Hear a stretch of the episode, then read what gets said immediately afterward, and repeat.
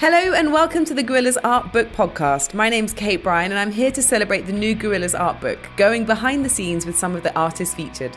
As well as never before seen work by Gorillaz co founder Jamie Hewlett, the book brings together a global lineup of artists who have all created their own interpretations of the iconic Gorillaz band members.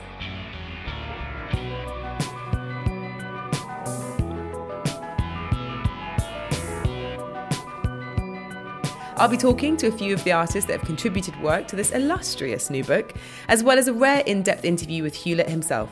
I'll be asking the contributing artists how they arrived at their artwork and how on earth they tackled the challenge of rethinking something so well known and loved. Hopefully, we'll also get onto the philosophical stuff.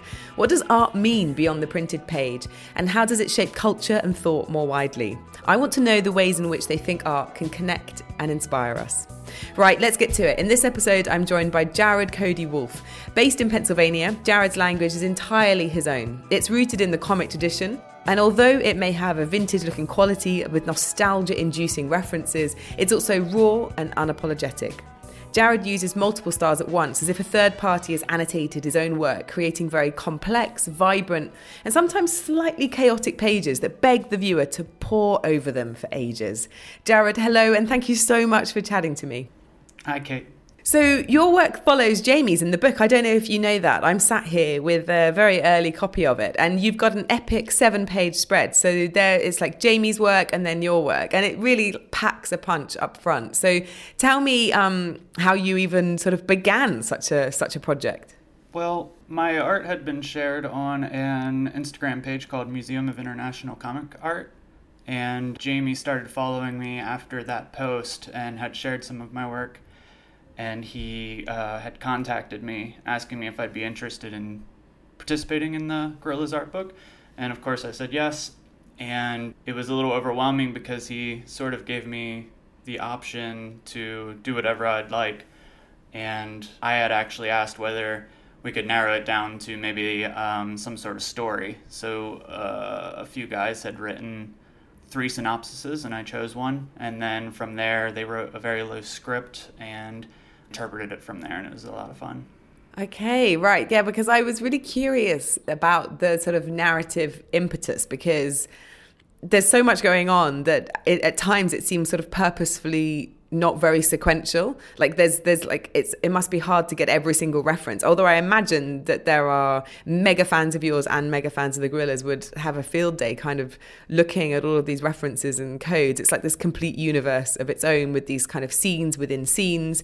There's text there's these lovely scribble moments kind of seemingly incidental details but i know that each aspect makes for a very complex whole so you're you're given a kind of a loose script. So then really it's up to you to what translate that into your visual language, your and also your kind of thought process of like what you got a kick out of. Yeah, exactly. So I do think my mind is a bit of chaos, and so uh, approaching the script that allowed me to to narrow it down just a little bit. Um, to make it a bit easier for me. And one artist I've always really admired was Jack Kirby, uh, who like created the Fantastic Four and a lot of the early Marvel characters.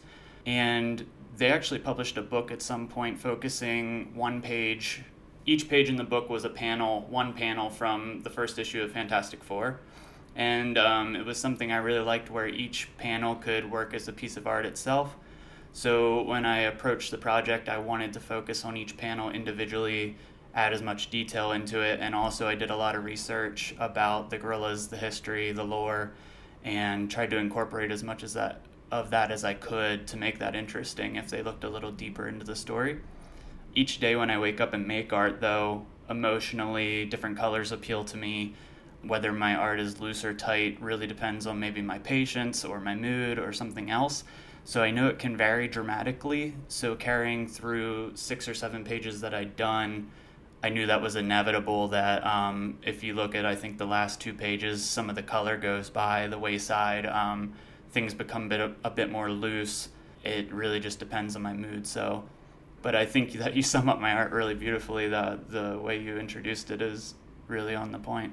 Oh well, I mean, I really love looking at it, and I, I, I gave me like this kind of childlike wonder actually that I used to have looking at art when I was a kid. When I was like it was just such a feast. There's so much there that I'm trying to take in. Like on some levels, you're reading, and then on other levels, you're just getting the vibe off a page. Like there's certain kind of energies and action happening. And then, of course, because it's interlaced with all of these characters that we recognize, the Gorillaz, right? That you're looking at those as well, and then just sort of seeing them through your eyes. So I really, I, I really admired what you've been able to achieve, and it's fascinating to me that you talk about how your particular mood and sort of feeling on a day relates um, to, to, to basically what pours out of you, and it does feel like it pours out of you, blimey. But I, I have to ask about this idea of looking at um, you know, the Gorillaz' back catalogue essentially and Jamie's extraordinary work over a couple of decades. What was it for you that stood out? Like, what were the key things that sort of excited you? Like, what's your particular focus. I mean, it's called, it seems on page one, you know, April 1968, you give it this really fantastic kind of situation in vintage history and it's, you know, Noodle and the Gorillaz. So what was it? Was it, was it Noodle or what were the key things that were exciting for you? You know, I'd, I'd have to look at each page now at this point because when I was creating it, and it's the same as when I make my art, a lot of times I'm sort of journaling in a way. So if I'm reading you know Joseph Campbell or Richard Feynman or someone like Schopenhauer or something aspects of what they say in their books or you know maybe it's a mathematical equation that means something uh, in that moment i'm studying that and i'm thinking about that but i don't necessarily retain information well. I just know that when i'm putting it into the piece it's meaningful. So oftentimes I, I, i'd imagine 1968 could even potentially be I don't know Jamie's birthday or something maybe that date. I'm not I'm not certain any longer, but I think that if the fans know or if um, and that is how I create my art, and I will quickly forget because I don't retain information. Um, I think it has to do with uh, my interest in like chaos magic or something where you put your intention into the world or into this thing like a sigil of some sort and then you forget about it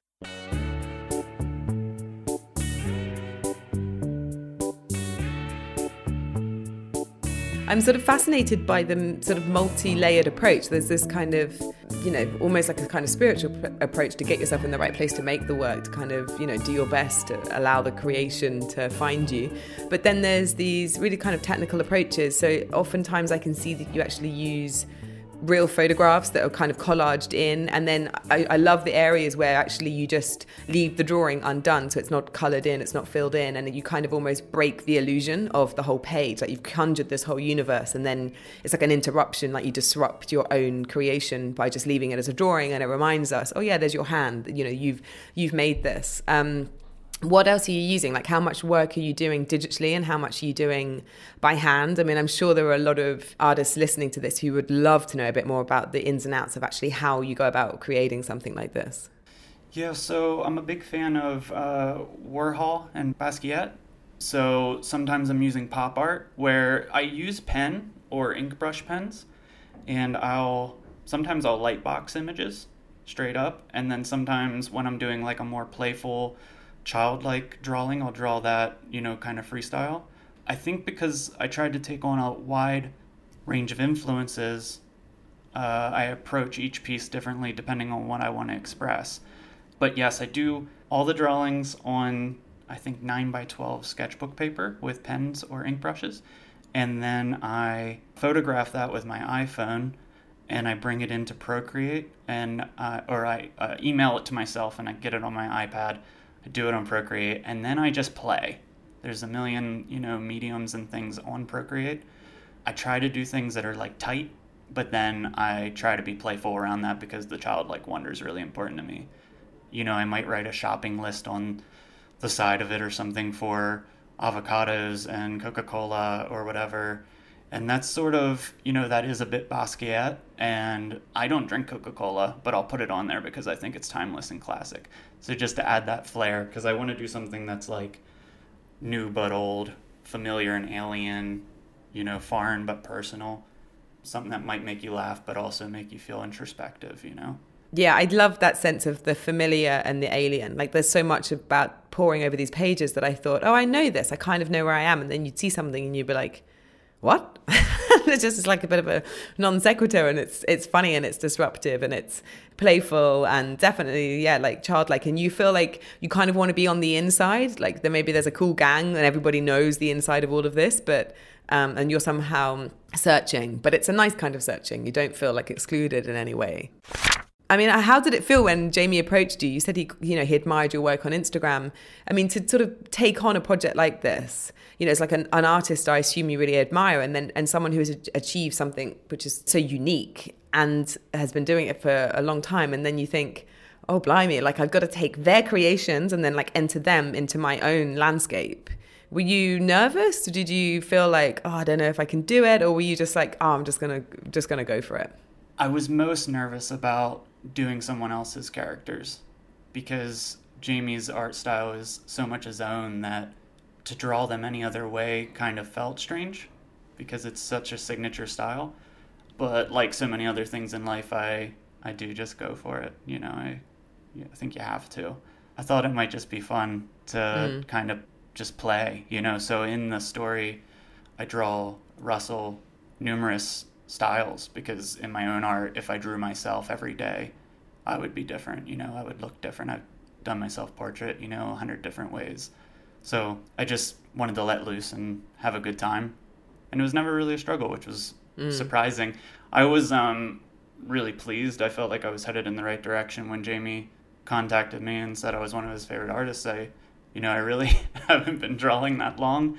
Um, I have always doodled on my school papers growing up, and now I'm 38, but I only really drew for the last five years seriously. So, yeah, it felt good.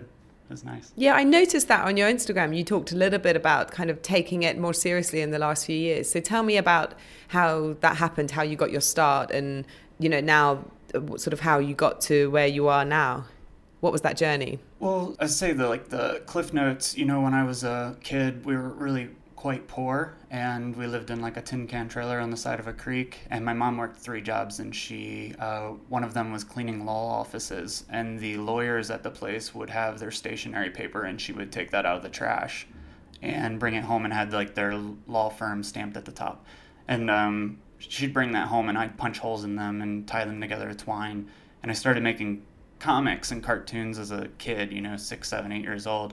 My dad had a trash bag full of comic books in the attic that I wasn't supposed to look at, and I had as soon as he left, I would you know rip it open and read these comics, and so I think that inspired me early on, and then I drew on papers through school, and kids seemed to want those drawings, but it was never anything I took seriously. And then I started doing like LSD and uh, drinking a lot and partying a lot, and I sort of I had a lot of fun, and I you know I do think I expanded my mind a little or something, but I kind of lost my hobbies and at some point I decided to stop all of that. So when I stopped drinking and carrying on, I was like, oh, I do need hobbies. Like I have to do something now. And so I started exercising and drawing a lot. And I started doing like portraiture of famous people at first, like stippling. And at some point, I decided to do character drawings. And I started drawing these characters I called light bringers. And when I started doing those, I realized people really loved them. And so that was really the first time I thought, oh, maybe maybe I could do something with this. So I published a little like book of the characters and that went well. And then my art started getting shared, so of course I was like inspired more to do more. And um, with the Lightbringers characters I did, I started to get a little more attention there, and it was exciting. But what I find is that when something's working for me, I'll often uh, stop doing it so I started doing a different style of art, which is sort of what I maybe am doing now, leading up to now, which is sort of the collage pop art style. And, you know, at some point, that's about when Jamie had contacted me. And so then doing the Gorillaz Project was very exciting. And I loved printing my books, the sober books I make, uh, but I feel like I wanted to step away and maybe just do these things in private for a bit. And I was really attracted to doing minimalist artwork, uh, expressionist artwork, maybe physical, tangible artwork that, you know, on canvases and things. So it may be something else entirely different, which I don't know what that'll look like, but that's where I am now. I'm sort of separating myself a bit and hoping to find something a bit like primitive and separated. I often think of social media as sort of like town square, you know, like uh, I like to think of things in ancient terms, uh, and I think social media is a lot like a town square maybe to take my voice out of town square for a little while and then come back with something new. You mentioned there your um, sober books. I was looking online at your sober zines, which are look like a fascinating project. Tell me about how that came about, and it seems like it's been sort of birthed on social media and had a really exceptional response.